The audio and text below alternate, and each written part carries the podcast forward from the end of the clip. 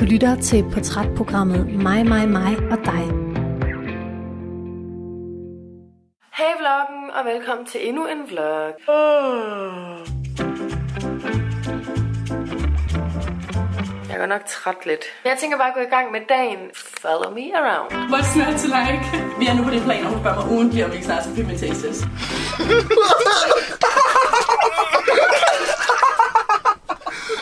De snakker om sex, solskin, venskab i vildskab, kærlighed og kæledyr. Og jeg synes bare pænt hver i dag. De poserer frækt, reklamerer skarpt og laver fjollede jokes. Altså ikke for at svine pikke til, for det er pikke kan til. YouTubere og instagrammere fylder meget hos mange, men hvem gemmer sig bag grinet, joken, det sminkede ansigt og de rå facader? Jeg har haft ret skidt. Jeg ved sgu ikke hvorfor. De viser de mest private sider frem. Jeg har lige fået mens i går. Mens hundredtusindvis vis af teenager følger med på deres fedtede skærme. Der er rigtig mange af jer, der gerne vil have mig til at snakke om mit kærlighedsliv, mine tatoveringer, mit og Natashas forhold. Det var lidt plat. Du sidder bare og froder. Du lytter til mig, mig, mig og dig. Et portrætprogram på Radio fire. Jeg ligner fandme en Barbie. Save me. Husk at smide en masse likes på den her video, hvis I synes, det er konge fedt. Godmorgen. Jeg har ikke sovet særlig meget i nat, og det er øh, ikke lige mest fordi, jeg har mig en ny hundevalp, som har holdt mig lidt vågen. Så nu drikker jeg mig lige en kop kaffe, inden at jeg skal ud og gå en tur med mine to hunde. Efter der skal jeg ind og blive tatoveret. Det spændende ved i dag er, at der er en journalist, der skal følge med mig i dag fra Radio fire. Det skal hun simpelthen, fordi hun skal lave et portræt af mig. Men jeg glæder mig meget. Det bliver spændende.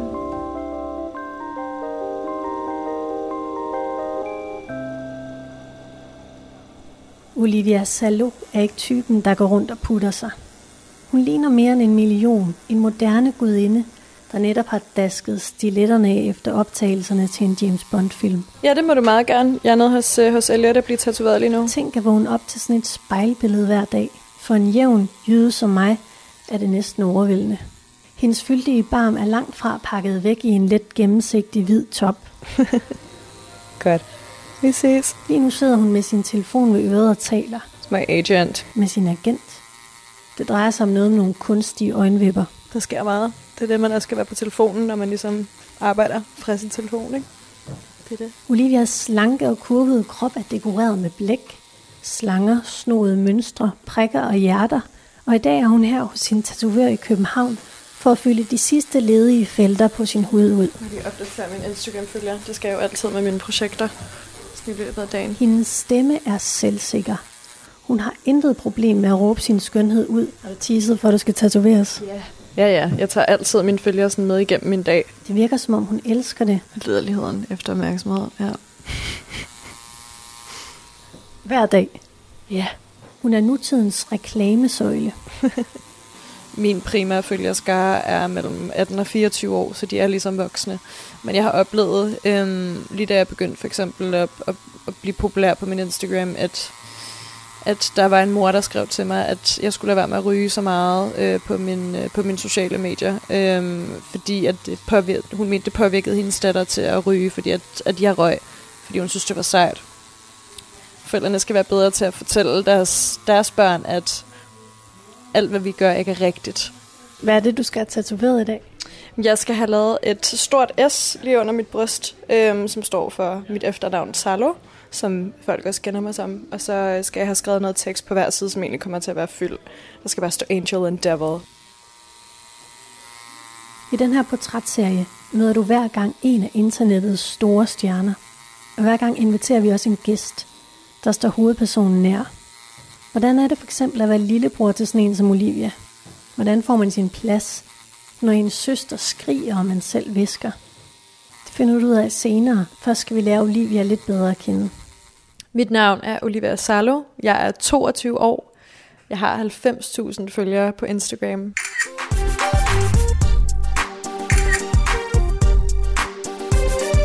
Ja. Elliot, I can't do yoga, can I? I wouldn't. Okay. Not this week. Always let it dry completely before you use cream. Very small amount of cream. Rub it all in. Yeah. It's really easy. Every morning, every night, two weeks.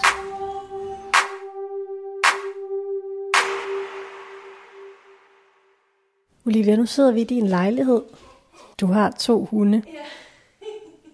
Hvad er det for nogle hunde, du har? Jeg har en fransk bulldog, og så har jeg en øh, bommelshund, der hedder Joey og Tyson. Vi er kommet hjem fra at tatovere, når vi har sat os i Olivias veldesignede, stilrene stue. Jeg er lettere forpustet, men det her virker til at være another day at the office i Olivias liv. Jeg tror, at jeg bliver tatoveret cirka en gang om måneden. Hendes mave er pakket ind i gennemsigtig film, der beskytter den store tatovering, der nu dækker hele hendes mave. Ja, hvorfor skulle jeg have den? Fordi det udsmykker mig endnu mere end i forvejen. Angel and devil. Må jeg være ærlig og sige, jeg synes, altså, jeg er mega narcissistisk. Jeg elsker at, at have opmærksomheden på mig, og det er jo også derfor, jeg er endt med at lave, som, altså, hvad jeg gør nu. Jeg lever jo af at lægge mig selv ud på de sociale medier, og jeg elsker det. Prøv at høre, at hvis du synes, du er det fedeste menneske, så skal du sige det højt til verden. Altså ikke noget med janteloven her. Du skal bare skille dig ud, som du har lyst, og nyde den opmærksomhed, du får fra det, når du gør det, ikke? Har du lyst til, at vi kan prøve at gå ud til spejlet, eller et spejl, så du lige prøver, fordi du radio det her, at du lige prøver at fortælle, hvad det er, du ser, når du kigger dig selv i spejlet? Kan vi ikke lige prøve at gøre det? Er du med på det? Vi kan bare lige stille os derovre, måske. Du har også mange spejle. Det her hang har der flyttet ind. Det er ikke noget, jeg selv har sat om. Nå. Hvad tænker du? Sådan rent udseendsmæssigt, eller hvad jeg ser i mine egne øjne? Hvad du ser i dine egne øjne? Og oh, det er det hele. Jeg får jo lavet mine læber, og jeg får lavet mine kindben. Så dem er jeg rigtig glad for. De er lige blevet lavet. Så får jeg lavet mine bryn også. Altså, jeg får... Lavet? Hvad mener du med lavet? Øh, jeg får lavet fillers i mine, i mine læber. Det vil sige, at jeg får dem gjort større. Så får jeg lavet fillers i mine kindben, der også gør, at de er mere fremtrædende. Så får jeg tatoveret mine øjenbryn. Og øh, får lavet sådan noget, der hedder et, et browlift, hvor man busker dem, så de er mere busket. Og det er det, jeg har fået lavet i mit ansigt, og det gør jeg for, at jeg netop kan have det bedre med mig selv. Jeg har ændret meget på mit udseende, for at jeg kan blive hundrede procent glad for, hvem jeg er. Øhm, men ja, jeg tror bare, at jeg ser netop den her selvsikre person. Jeg har gjort meget for, at jeg netop har kunne blive så selvsikker, i og med, at jeg så har ændret på, på mit eget billede. Nu er det ikke, fordi jeg ligner en helt anden person, end fra før jeg fyldte atten, men jeg har netop gjort de her små ting for mig selv, for at jeg kan, føler, at jeg kan træde frem i verden, og være selvsikker og være stærk. En stærk kvinde, som jeg gerne vil være. Så du modulerer, du modulerer lidt på dit, på dit udseende, og det er også det, du gør med dine tatoveringer. Præcis. For, øhm, måske for, at dit... Er det, det er bare noget, jeg tænker... Mit indre billede passer til mit ydre. Lige præcis. Jamen, det er helt, helt rigtigt observeret. Igen også det med mine tatoveringer.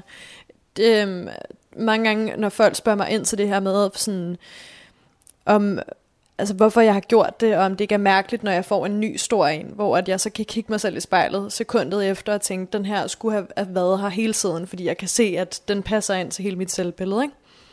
Min mor har en sjov historie om, sådan, da jeg var altså, virkelig tidlig teenager, måske tolv år, at jeg havde set en, en, en musikvideo med Oland, hvor hun havde glimmer i hele hovedet, hvor at, øh, jeg besluttede mig for, at det så vildt sejt ud. Så dagen efter i skolen, der havde jeg taget glimmer i hele hovedet, fordi at jeg synes, det var vildt sejt, og mine forældre kunne slet ikke forstå, hvorfor jeg havde behov for ligesom at, at skille mig ud kreativt på den måde, ikke? Så jeg har altid haft behovet, tror jeg, og jeg kan godt lide den opmærksomhed, jeg skaber omkring mig selv, når jeg netop skiller mig ud. Prøv at fortælle lidt mere om din hverdag og dit arbejde. Hvordan ser en hverdag ud for dig? De bedste hverdage, jeg har, det er, at jeg står op ved en syvtiden oftest, og så går jeg en lang tur. Naturen er enormt beroligende for mig, og det er også derfor, jeg har flyttet ud i et område, der er lidt mere stille. Jeg boede på Istedgade før, og, og det, selvom det var nice at få hele det her sus og dus, så var det altså også fedt med, med at få mere ro og, og komme herud. Så jeg går en lang tur med min hunde, for ligesom bare at starte dagen ud med, med noget, noget luft og noget ro omkring mig. Og så sætter jeg mig egentlig ned på min computer og kigger på min, min kalender, som jeg har for mit agency, og ser, om der er nogle kampagner, som jeg skal forberede, eller om der er noget, som jeg skal lægge op. Det er sådan helt normalen i mit hverdag, og så skal jeg selvfølgelig håndtere mine kampagner. Men øh, så går jeg ud og laver ting, mødes med mine veninder, øh, ordner mit, mit, altså plejer mig selv. Jeg får lavet min negle, jeg får lavet mit hår rimelig ofte, fordi det er jo også en del af mit arbejde, at skulle, skulle, skulle vise mig fra min bedste side udad til på den måde, ikke? Og selvom det lyder som et enormt nemt liv, så kan der også, øh, altså sådan, det kan også være stressende, fordi at jeg ligesom også har brug for at skulle holde mig velplejet hele tiden, for at mit image ligesom bliver opretholdt, ikke? Helt kort, så er min hverdag, det er nok mere en reportage. Jeg er jo god til altid at lægge op hver dag, hvad jeg, hvad jeg laver. Så din hverdag er en reportage? Ja. Nå. Min weekend skulle gå på fuld detox. Og så vælger jeg at øh, sove over mig. Jeg hører min alarm, men jeg vælger lige at slukke den, og lige tænker, jeg skal lige snuse ti minutter ekstra. Nu er jeg på vej til yoga. I det smukke. Og så i mit outfit, ikke? Outfit, tror du selv. Og øhm, ja, sådan er det. Jeg er en menneske, ligesom alle andre. Kan jo sove over mig. Og det tager jeg det. Og hvad er, det, hvad er det med dit outfit der? Jamen, øh, jeg, jeg er på vej til yoga, og jeg tror en gang imellem, jeg glemmer, at andre men- mennesker også skal se mig, når jeg ligesom tager gåturen derover. Så det sjove i det er, at jeg har taget de grimmeste uldsokker på i Birkenstock, og så en lang dynjakke, og så bare ben. Altså sådan helt, det er meget kaotisk at se på. Hvordan er det at have sådan, kan man kalde det, to liv på en eller anden måde? Et i en reportage, og et, der er dig selv. Hvordan fungerer det at rapportere fra sit liv sådan hver dag? Det hele smelter sammen i en enhed. Jeg har ikke to liv. Altså, jeg er hundrede procent mig selv på mine sociale medier, og deler alt det, jeg gerne vil dele. Øhm, jeg har jo også altså, mit privatliv, og der er nogle ting, jeg ikke lukker op for, men jeg prøver bedst muligt at lukke mine følgere ind i alt, hvad jeg laver. Jeg har oplevet, at i og med, at jeg lukker meget op for mig selv, og blotter mig over for mine følgere, så er der også mange, der efterfølgende kan spejle sig selv i det, som gør, at de måske bliver hjulpet på vej til en anden beslutning, fordi de har følt, de har stået alene. Og det kan være bittesmå ting. Det kan være øh, altså marginaler, som at de har overvejet at skifte hårfarve, og lige pludselig har jeg gjort det, og så har de fået altså, modet til det, ikke? Det handler meget om sådan... Jeg synes, det er meget inspirerende at se, hvordan at, at min indflydelse også kan påvirke andre mennesker. Jeg tænkte på, om det egentlig ikke vil give god mening, hvis du gav mig sådan en guided tour på din Instagram. Det kunne jeg godt tænke mig at prøve at se, hvordan det sådan, og så forklare lytterne lidt, hvad fanden er det, hvad det går ud på. Jo da. Når man kommer ind på min Instagram, har jeg jo mit eget feed, og det er ligesom en samling af alle dem, som jeg følger, hvis billeder så dukker op. Og i øverste rubrik er der så det, som man kalder stories, som er de her små reportager, kan man godt kalde dem, som du kan samle i løbet af dagen. Øhm, og der kan jeg se, nogle af mine tætte veninder lægger herop nu, og det er nok noget helt algoritmeagtigt noget i forhold til, at Instagram ved, at dem vil jeg gerne se først. Øhm, og så har jeg, jeg har lige lagt et post op nede fra Elliot. Øhm, Tatovøren. Ja, præcis, nede hos tatovøren. Hvor at, øh, jeg bare har lagt en lille video op, som han filmede af mig, af mine nye tatoveringer. Og øh, i og med, at jeg lever af min Instagram, så har jeg det, der hedder en virksomhedsprofil, som gør, at jeg kan gå ind og kigge på, øh, på indblik i, hvor stor reach, en rækkevidde, øh, mit post har haft. Og nu kan jeg så se, at jeg har halvfems tusind følgere, og på de her to timer siden, at jeg har lagt den op, der har tredive tusind ligesom fået det her. De har jo kunne se det. Stop det. Så kan jeg se, hvor mange der har gemt det. Det vil sige, ja, folk kan ikke ligesom gå ind og gemme det. Og der er et hundrede og syv, der har gemt det. Og hvor mange der har sendt det videre, for eksempel til deres venner eller nogle andre. Det er der et hundrede og tyve, der har gjort. Og så hvor mange der har kommenteret det, og hvor mange der har liket det. Og så har jeg hele min rubrik her, men øh, med mine private beskeder, mine D M's, som man kalder det. Dem, der er primære herinde, det er dem, som jeg kender. Og så har jeg anmodningerne, som ligesom er mine følgere, eller dem, jeg ikke følger, der kan gå ind og, og skrive til mig, hvor de så kommer ind i anmodningerne, og så kan jeg acceptere eller afvise dem. Der er mange, der er meget interesserede. Så sådan, den sidste, jeg har fået for ti minutter siden, så er det syvogtyve, enogtredive, niogtredive, halvtreds, tooghalvtreds, så det går hurtigt. Så der er hele tiden mennesker, der, der skriver til mig, ikke? Kan du prøve at læse op noget af det, de skriver? Ja. Jeg har lagt Elliots nye tatovering op, som han har lavet på mig. Og så har jeg spurgt, hvor meget... En bill- et billede eller en ja, video en af video. Det? Og så har jeg spurgt mine følgere, hvor meget elsker vi lige det her? Og så er der en, der har skrevet, så flot, og så har du det skønneste smil. Den her jakke, som jeg har haft på i dag, er der mange, der spørger ind til, selvom jeg har tagget den og linket den, som man gør, når man lægger billeder op. Altså den blå jakke, du sidder i nu? Nej, en ternet jakke. Så ja, det var en lille guided tur af min Instagram, tror jeg. Kan du prøve at fortælle lidt om, hvad, hvad for en familie du kommer fra? Jeg kommer egentlig fra en meget, meget normal kernefamilie. Det eneste, der har været lidt, lidt ved siden af, er, at min far han er i militæret, så han har været udstationeret mange gange i løbet af min opvækst, som har gjort, at jeg har været alene med min mor og min bror, og også da min bror var meget, meget lille, så min mor har stået alene med os i en meget, meget tidlig alder. Og det har også gjort, at jeg ligesom er blevet skubbet til at skulle stå meget på min egen ben øh, i en tidlig alder, imens min lillebror måske er blevet pakket lidt mere ind i vat. Også fordi han har haft det svært øh, i skolen, imens jeg faktisk altid har været rimelig sådan likeable i min folkeskole, så jeg har haft det rimelig nemt. Jeg kommer fra provinsen, hvor at jeg havde det lidt svært ved at, at skulle skille mig ud, fordi at der var meget negativ øh, fokus på, at hvis man skilte sig ud, så troede man, at man var meget bedre end andre. Øh, Så derfor flytter jeg også til København i en tidlig alder, og prøvede ligesom at bane mig vej den, altså på den måde, og har fundet ud af, at jeg hører måske lidt mere til i en storby, end hvad jeg gør i små lukkede samfund. Jeg kommer bare af en familie, der altså, er støttende over for deres børn. Nu snakker jeg om mine forældre, uanset hvilke beslutninger de har lyst til at tage. Jeg har aldrig fået at vide, at det er en dum beslutning, eller det er, en, det er en dårlig plan, som jeg har lagt. Jeg har bare fået at vide, at de stoler på min dømmekraft, og hvis det er det, jeg har lyst til at gøre, så skal jeg bare springe ud i det. Et af alt det her tatoveringsprojekt, to er også at blive kendt på at tage, deltage i et reality-program, for eksempel, som jeg har gjort. Og der har jeg aldrig nogensinde fået noget negativt sådan kastet mod mig. Det har altid bare været, at jeg har skulle... Altså, ja, de stolede på mig og min dømmekraft, fordi at de vidste, at de havde opdraget mig til at være den kvinde, som jeg var. Så et meget stabilt, rart hjem med enormt meget støtte, både over for min lillebror og jeg. Jeg øh, har altid øh, hungret mest øh, opmærksomhed fra min far, og jeg tror, det er også fordi, han har været...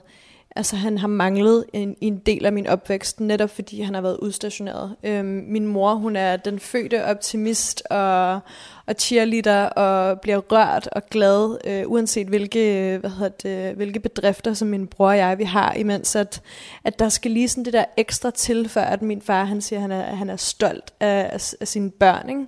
Øhm, jeg var rigtig kreativ i, hvad jeg udviklede mig med, da jeg var yngre. Jeg gik til musical, og jeg gik til, til guitar, og, og ligesom udviklede mig meget kunstnerisk og kreativt på den måde. Og det, det kunne min far ligesom ikke forstå, at det var jeg god til, fordi at han havde måske mere behov for at se øh, et godt resultat i form af point, eller gode tider og resultater til en konkurrence.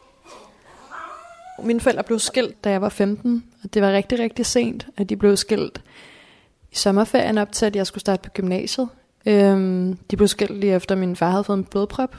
Øhm, så der var rigtig mange ting, der lige pludselig ramlede over mit hoved. Hvis mine forældre stadig var sammen, ville jeg så være et andet sted i mit liv. Jeg tror, at hvis mine forældre ikke var blevet skilt, så havde de nok købt mig en lejlighed.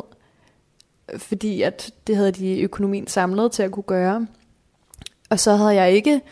fået lov til ligesom at se bagsiden af boligmarkedet i København, og ligesom fået lov til at kæmpe mig igennem, og hele tiden været stedig omkring sådan her, nu må det fandme være nok, jeg skal finde mig et sted at bo, altså koste hvad det vil, ikke? Jeg tror måske, at det har påvirket mig lidt på min målrettighed. Netop fordi, at så fik jeg, fik jeg endelig lov til at få lidt modstand i mit liv. Du var lige et smut omkring Sorø Akademi. Ja. Kan du fortælle lidt om det? Det var et halvt år, hvor jeg var kostelev, og jeg startede så på Næstved Gymnasie, øh, men jeg kunne simpelthen ikke, altså jeg kunne ikke finde min plads i den klasse, jeg var sat i. Så øh, jeg bad mine forældre om at, at sende mig på kostskole, det tror jeg ikke, der er særlig mange, der gør. Men øh, det fik jeg så lov til, men droppede så også ud derfra efter et halvt år, fordi jeg heller ikke kunne finde min plads der. Og det var ikke menneskerne omkring mig, der havde jeg det faktisk helt fantastisk med de mennesker omkring mig, men det var mere selve skolen og deres konservative synspunkt, der... der slet ikke altså, passede ind i min. Det sjove med de her kostskoler, som jeg tror også der med Havelholm, det er, at øh, de gør en stor dyd af, at det skal gå efter gamle traditioner, og det her med bordskik, og, og hvornår du skal sove, og hvornår du skal spise. Det er jo meget kontrol på den måde, men øh, i og med, at jeg er blevet opdraget af min far... så var jeg egentlig rimelig vant til, at, at tingene gik rimelig st- altså stringent, øh, som det gjorde. Så det gjorde mig egentlig ikke noget. Jeg har det faktisk bedst i, i kontrollerede omgivelser. Og her snakker jeg helt almen, sådan brugermanerer og ja, yeah, almen pli over for andre mennesker. Jeg har ikke fået en direkte militær opdragelse, men jeg tror ikke, at, at det her kunne undgås, i og med, at min far han er major i forsvaret. Øhm, jeg har altid fået at vide, at fast håndtryk og god bordmanær kommer du længst med.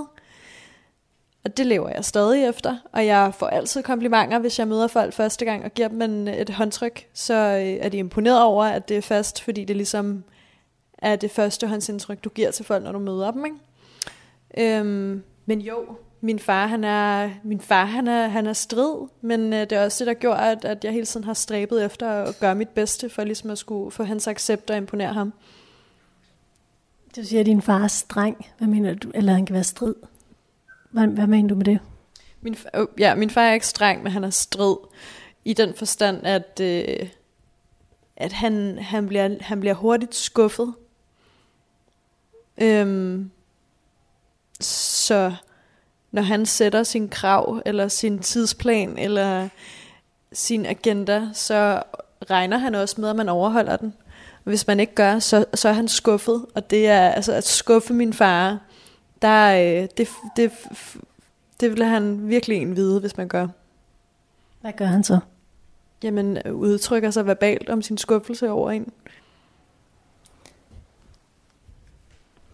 Jeg var elitesvømmer i...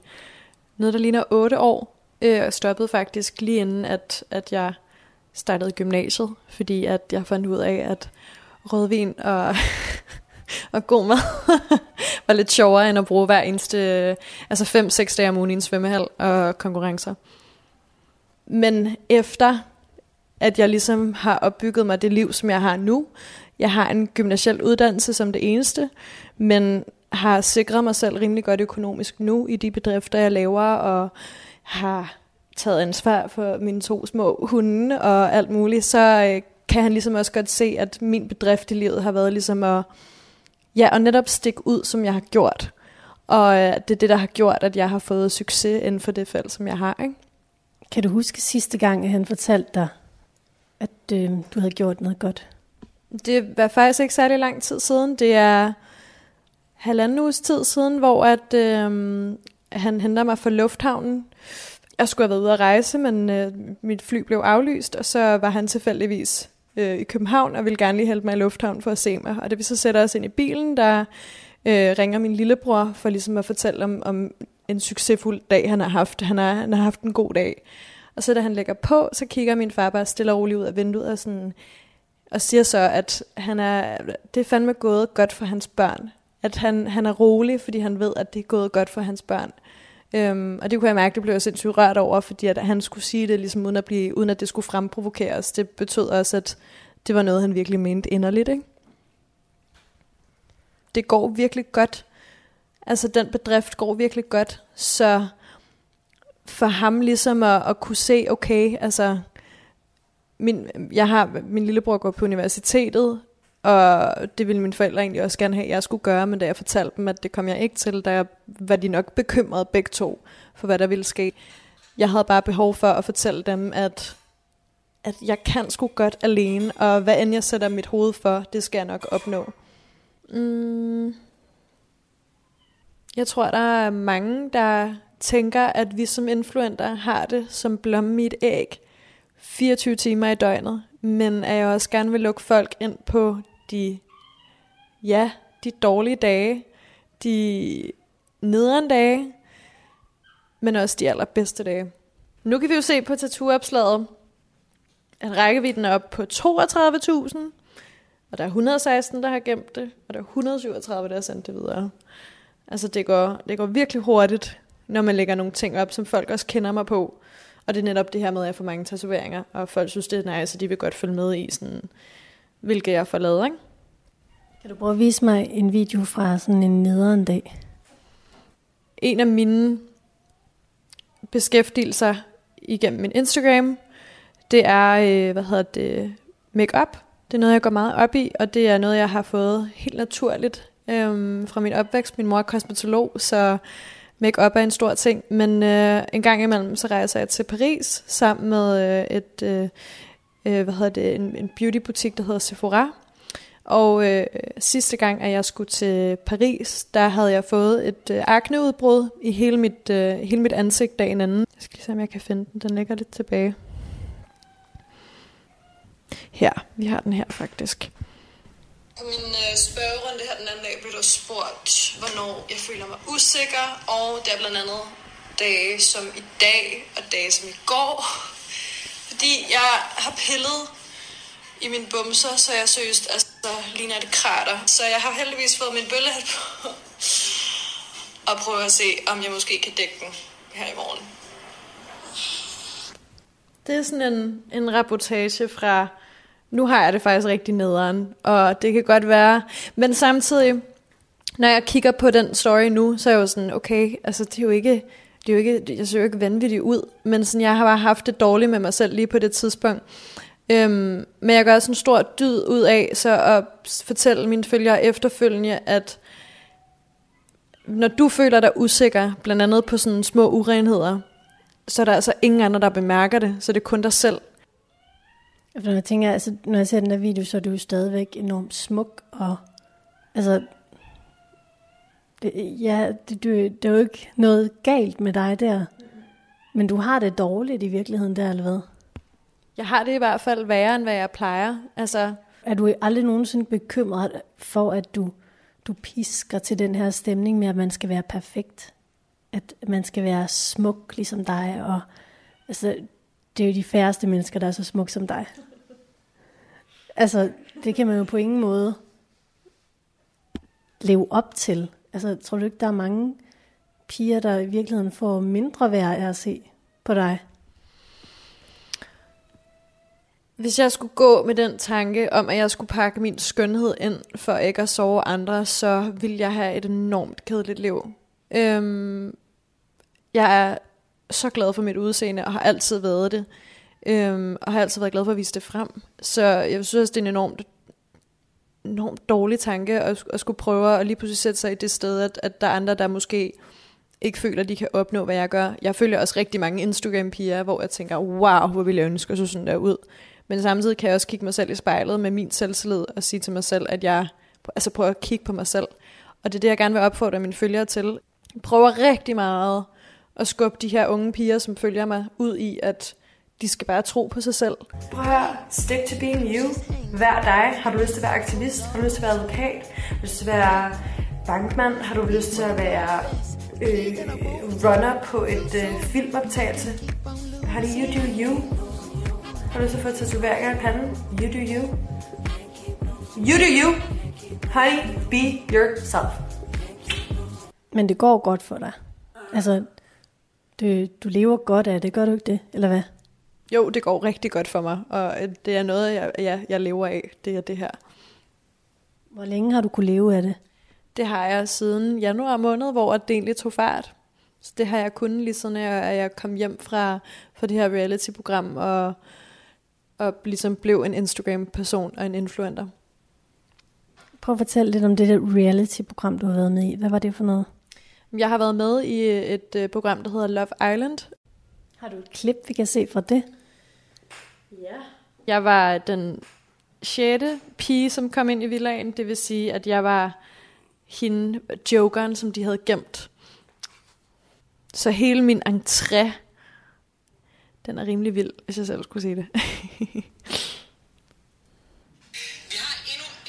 Nå, det der sker, det er, at, øhm, at de her fem par, som man skal være, de er blevet, øh, hvad hedder det, de er blevet lavet. Og så ved de ikke, at jeg kommer ind efterfølgende. Og det vidste jeg faktisk heller ikke, før at, at jeg kom hen til villaen. Der fortalte de mig, at jeg var den sjette pige, ikke? Hende her, jokeren.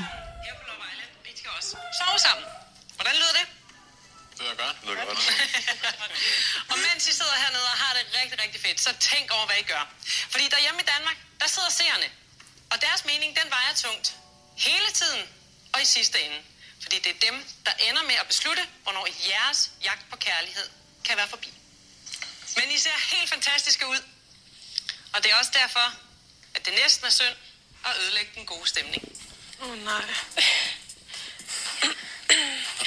For det her, det er Love Island.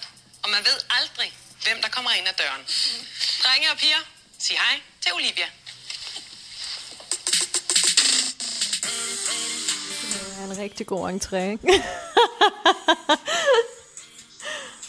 Det er sådan en uh, slow motion Baywatch, vil jeg nok kalde det. Ja, jeg synes ikke, at det var helt dårligt gået af mig selv. Og så kommer hele den her intro-video, hvor jeg ligesom forklarer mig selv, og hvem jeg er, og hvordan jeg var lavet. Ja. Men det er så sjovt at se, fordi det er faktisk ikke mere end et år siden, at det her skete. Altså sådan, det gik op for mig her den anden dag, at her den sekstende oktober, der var det et år siden, at jeg var taget afsted til Gran Canaria for at være med i det her program, ikke? Altså, øh, jeg var bare så heldig, at da jeg kom hjem i december måned, der var det bare gået så mega godt, at folk bare, altså folk synes, jeg var nice, og at de godt ville følge med i mit liv, og i og med, at jeg ikke var på skærmen mere, så hungrede de ligesom efter at finde ud af, hvad jeg lavede, ikke? Så det var også der, hvor hele det her Instagram-forum startede, øhm, og som har udviklet sig til, hvad det er nu, ikke? Det er helt vildt at tænke på, faktisk.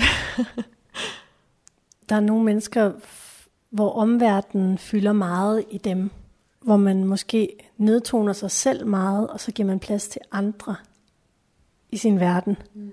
Hvordan er balancen mellem dig og så dem, du omgiver dig med? Altså, hvor meget fylder du i forhold til dem, du, du er sammen med? Jeg fylder meget et lokale, men det handler samtidig også om, at du som kvinde måske skal omgås med andre selvsikre og stærke kvinder, for at der kan være en god balance der. For nogensinde sådan nok af dig selv? Jeg får aldrig nok af mig selv. Som sagt er jeg en narcissist, så jeg elsker mig selv. Jeg elsker at snakke om mig selv. Jeg elsker at udstille mig selv. Jeg elsker at give af mig selv til, til mennesker omkring mig. Så hvis du, du ligesom beder mig om at skulle portrættere mig selv, som, som du gør, så øh, altså, jeg elsker det. Jeg nyder det. At, ja, det er sgu okay at være narcissist i sådan et jantelovsland som Danmark. Det er okay at, at sætte ord på, hvor nice og hvor fed du er en gang imellem. Og det er også okay at sætte ord på, sådan, hvis du har det dårligt, og hvis du kan gøre noget anderledes ved dig selv. Men hvordan tror du, verden ville se ud, hvis alle var ligesom dig? Det ville være alt for meget. Jeg tror ikke engang, vi ville kigge på hinanden i det store billede. Øhm, jeg tror, og det vil jeg gerne rose mig selv for, jeg tror, at grunden til, at jeg ligesom kan, at folk har det okay med, at jeg er så narcissistisk, som jeg er, er fordi, at jeg også er hundrede procent bevidst omkring mine omgivelser, når jeg sidder i dem. Jeg zoner aldrig nogensinde ud. Jeg glipper ikke andre folks pointer eller, eller, eller holdninger for, for at overrumple med min egen. Øhm, jeg elsker at lytte på mennesker. Jeg elsker at lære af andre mennesker. Men det tror jeg ikke, der er mange andre narcissister, der kan. Der er det netop mig hele tiden, ikke? Jeg leger med en sjov tanke lige nu. Hvad nu, hvis du var født i middelalderen, mm. eller på et tidspunkt, hvor man slet ikke havde den her mulighed for at få anerkendelse så hurtigt via de sociale medier. Mm. Hvordan tror du så, du vil være? Hvem tror du, du vil være som person så? Jeg ved ikke rigtigt, jeg tror, jeg ville have været gøjler. Jeg tror, jeg ville have været gøjler, hvis jeg levede i middelalderen. Og nu skal vi lave sådan en glidende overgang til en gæst, der kommer lige om lidt. Ja. Hvem er det, der kommer lige om lidt? Lige om lidt, der kommer min lillebror, Benjamin. Han er ikke så lille. Han er kun et år yngre end mig.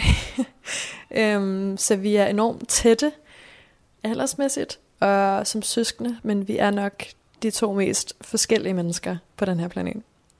Han var så lille og skrøbelig, da han kom ud. Han blev mobbet igennem sin folkeskole, så han var stadig lille og skrøbelig der, imens jeg faktisk bare er kommet ud nærmest med sådan en, en superheltearm. Ja. Og hvad tænker du, vi skal snakke med ham om, når han kommer? Jeg tror, øh, at vi skal snakke med ham om, hvor forskellige vi er, men hvor stolte vi samtidig er af hinanden på hinandens vegne. Jeg glæder mig til at møde ham. Plejer han at komme til tiden? Det gør han. Vi er opdraget øh, strengt, ikke? Til tiden. Fem minutter før er altid bedre. Vi ser, om det holder stik i dag.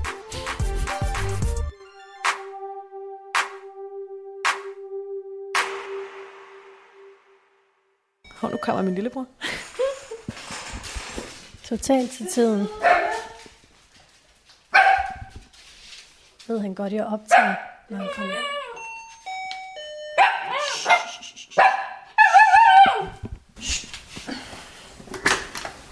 Hej Benjamin.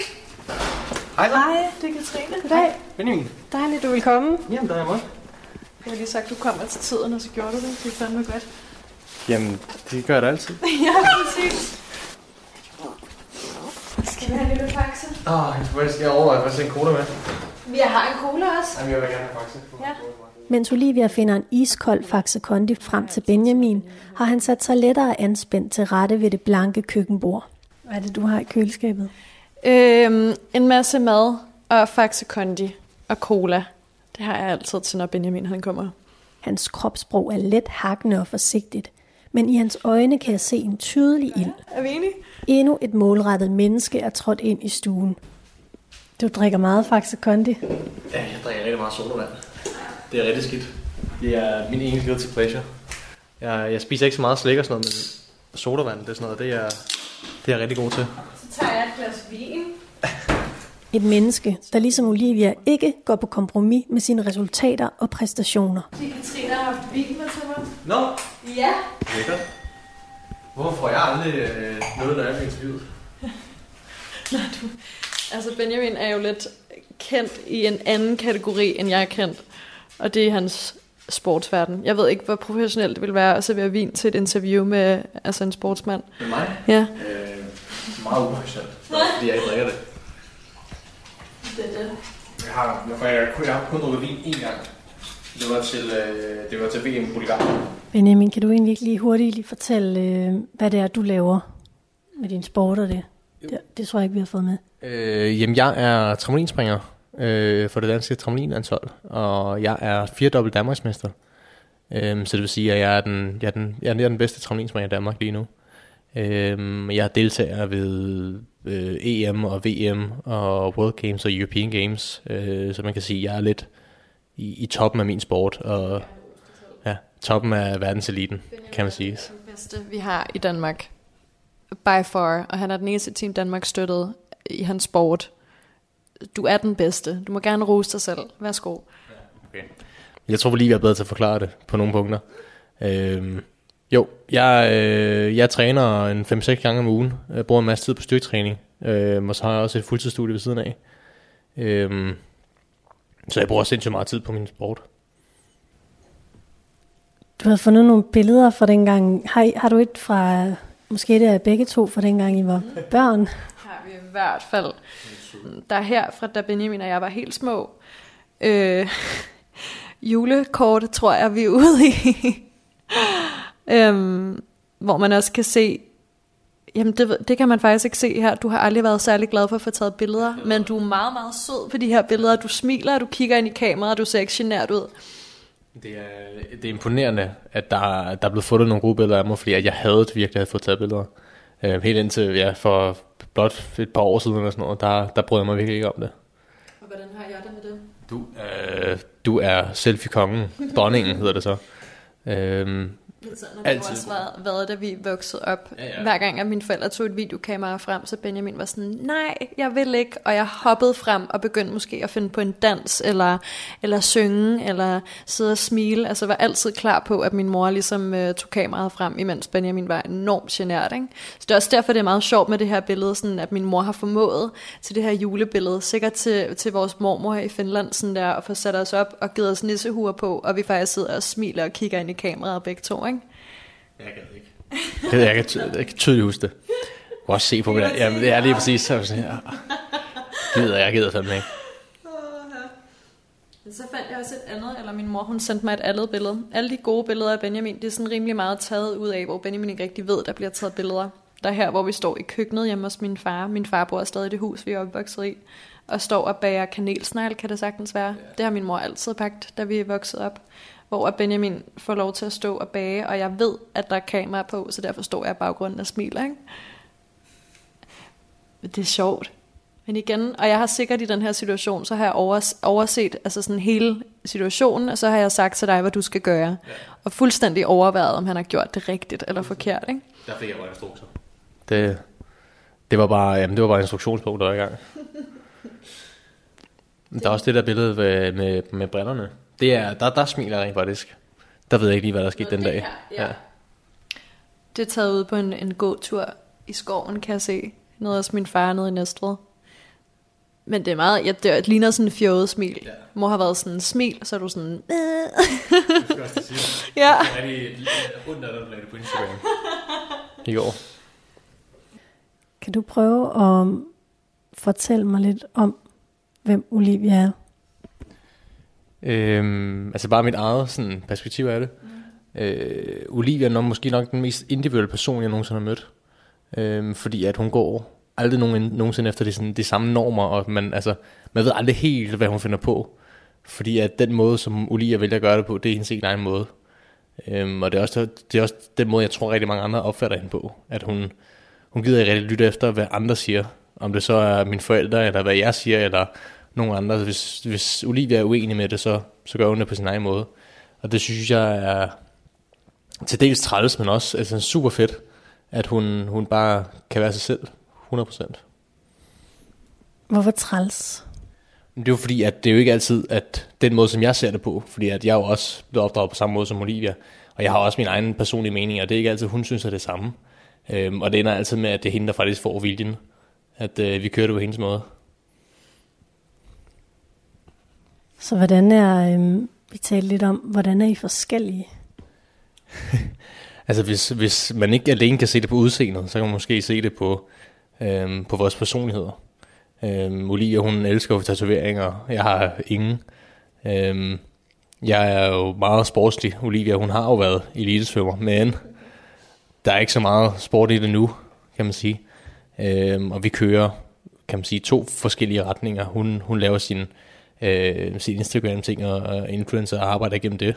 Hvorimod jeg tager en, en uddannelse og, og, og kører ligesom den retning. Øhm, så man kan sige, at vores veje de er fuldstændig forskellige.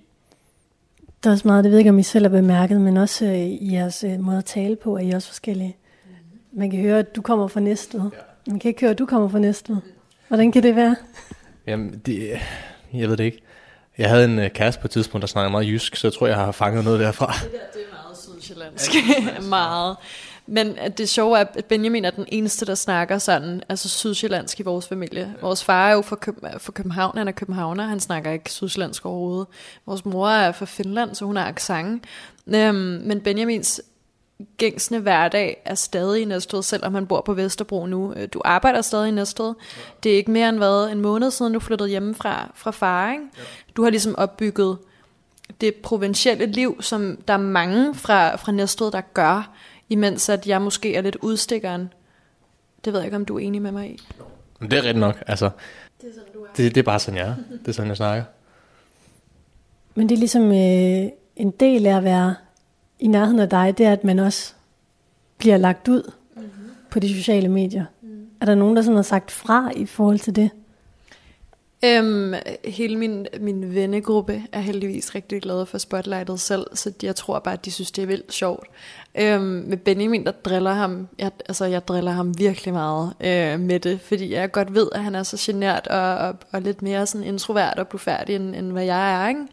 Øhm, Så der gør vi det altid til en, til en joke, fordi jeg ved, at han kan tage det. Altså, der kender jeg dig også godt nok til, at, at hvis du ligesom synes, at, at det har overskredet din grænse, så siger du det, og kigger du mig i øjnene og siger, nu er det ikke sjovt mere. Øhm, men det har jeg ikke oplevet, altså, i lang tid. Så øh, jeg driller rimelig meget Benjamin og udfordrer ham på hans egen grænser, og gør ham også lidt pinlig en gang imellem, fordi jeg synes, det er sjovt ligesom at lige skubbe til det der. Øhm, og det er jo netop også fordi, at, at jeg har hørt, øhm, hvad du har fortalt. Mor for eksempel, at der er mange gange, du vil ønske, at du ligesom kunne gå ind i et rum, ligesom jeg gør, og så ligesom bare sige hej og snakke med alle de mennesker omkring dig, selvom det er første gang, du møder dem, ikke? Øhm, så ligesom også at prøve at skubbe dig ud til sådan, ja, dask lidt til dig, for at du, øh, du bare bliver lidt mere ekstrovert, ikke? Men hvornår har du sådan... Du siger, det er lang tid siden, du har oplevet, at Benjamin har sagt, at det var nok. Men kan du komme i tanke om en situation, hvor du synes, at det var for meget? Det er, kan man sige, det er før øh, Love Island-tiden. Og før Olivia, hun blev rigtig stor på de sociale medier. Øh, fordi nu, der har jeg bare vendt mig til det. Der er der ikke så meget at rafle om. Øhm, men jeg kan ikke huske, hvornår det sidste har været. Altså, så har det været noget, øh, hvor det ikke har været på sociale medier, men hvor vi har været ude i, i offentligheden, og hun har skabet sig tosset, og jeg lige har taget fat i armen på hende og sagt, nu, nu slår du af. Vi har talt lidt om jeres far, og at han er militærmand, og det der med at få anerkendelse for det, man gør. Jeg opfatter egentlig begge to som virkelig målrettet, og at I begge to søger jeres fars anerkendelse. Er det rigtigt? Det, det, det tror jeg passer meget godt på begge to. Øhm, det har altid været sådan, at, øh, at det, som vores far har sagt, det har betydet rigtig meget for os. Altså såvel som det, vores mor har sagt, men når det kommer fra vores far af, så var det noget helt andet, fordi at der kom en, en lidt mere anden... Øhm, yeah. det, var en anden det var en anden type anerkendelse, man fik derfra. Ja, min far har jo altid gået rigtig meget op i min sport. Øh, mere end nogen andre i familien, så han har altid været ude til, til konkurrencer og det, og så han, øh, det er en af vores store snakkeemner, kan man sige. Øh, og det, så når han anerkender mig på den måde, så, så føles det bare godt på en helt anden måde, fordi at han er den eneste der i hele familien, der, der forstår, hvad jeg laver, føler jeg. I forhold til den måde, som Olivia gør det, øh, eller Olivia får anerkendelse på, øh, så vil jeg mene, at det er en anerkendelse, som han ikke helt, helt selv er sikker på, fordi han forstår heller ikke helt den verden, som Olivia lever i nu, men han prøver virkelig at sætte sig ind i den. Og når han så endelig giver mig den anerkendelse, så er det også en kæmpe stor kompliment. Øhm, netop fordi, at jeg tror, at far er en, en type person, der bedre kan måle øhm, præstation ud fra point, ja. Og hvor godt du gør det, og ikke så meget fra de kreative øh, aspekter. Altså, jeg ved ikke, om du kan huske, da jeg var yngre, da jeg gik til musical for eksempel, der jeg havde forestillinger, hvor det var noget, som jeg havde arbejdet på et halvt år, og min mor var den første til at sidde der, hun sad forreste række, og hun jublede, og hun tog billeder, imens min fars nærmest spørgsmålstegn, selvom han overhovedet skulle komme og se det, fordi han ikke rigtig forstod det, fordi man ikke kunne måle det i, i point, og hvor godt du klarede din præstation sidst, ikke? Øhm, men vi har, altså, vi har lidt en joke omkring, at, at måden, som min far måske viser, han... han anerkender mig på, er, at han hjælper mig med sindssygt mange praktiske ting.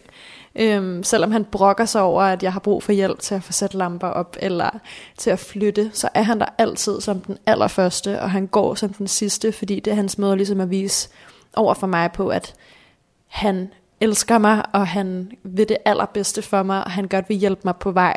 Jo. Ja, det, det er rigtigt. Øhm, jeg tror, min mor er den mest højlydte person, jeg har mødt. Øh, lige efter min søster selvfølgelig. øhm, Hun er altid optimistisk omkring, omkring det hele, og alt er bare fantastisk.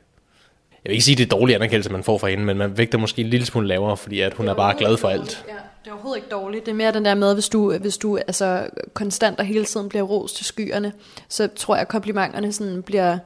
Ja, de flyver lidt mere forbi dig. Det drukner, det. det drukner i det. Men hvor er det også fantastisk, at vi har haft en mor, der altid har været vores største cheerleader. Altså, der har, uanset hvad vi har lavet, har hun nærmest altså, været, været, haft tår i øjnene af stolthed, og altid stået på forreste række og jublet. Og vi har altid været pinlige over hende, fordi hun råber og snakker så højt, som hun gør. Ikke? Altså, men, øh, men ja, det, det, jeg er fandme glad for, at vi har fået sådan lidt... den altså jubelidioten i mor, og vi så har fået den mere introverte, sådan, jeg skal virkelig arbejde for den her kompliment, som vi har i vores far, ikke? Øhm, fordi det gør os, at vi ikke bare lægger alt altså på låg og bare fortsætter lidt, men at vi faktisk også vil præstere det ekstra for at få den sidste anerkendelse fra vores far. Nu får jeg pakker. Det er altså en pakker af livet. Nej, det er jo spændende. Ja. Pakker.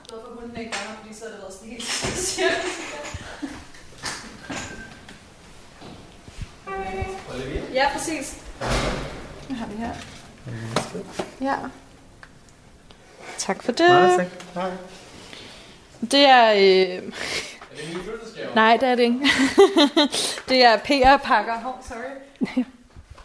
Det er øh... lige så vel som at... Øh...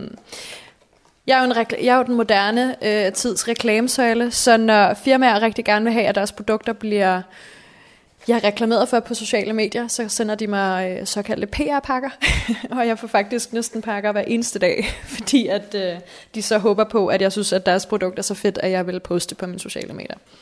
Den... Varsler de så, hvad de vil sende, eller får du bare... Øh... Nej, jeg får dem bare. Der er ikke, øh, ikke nogen varsling. Jeg kan se, den her den er fra Daniel Wellington, som er øh, et urfirma, som jeg har lavet noget med før.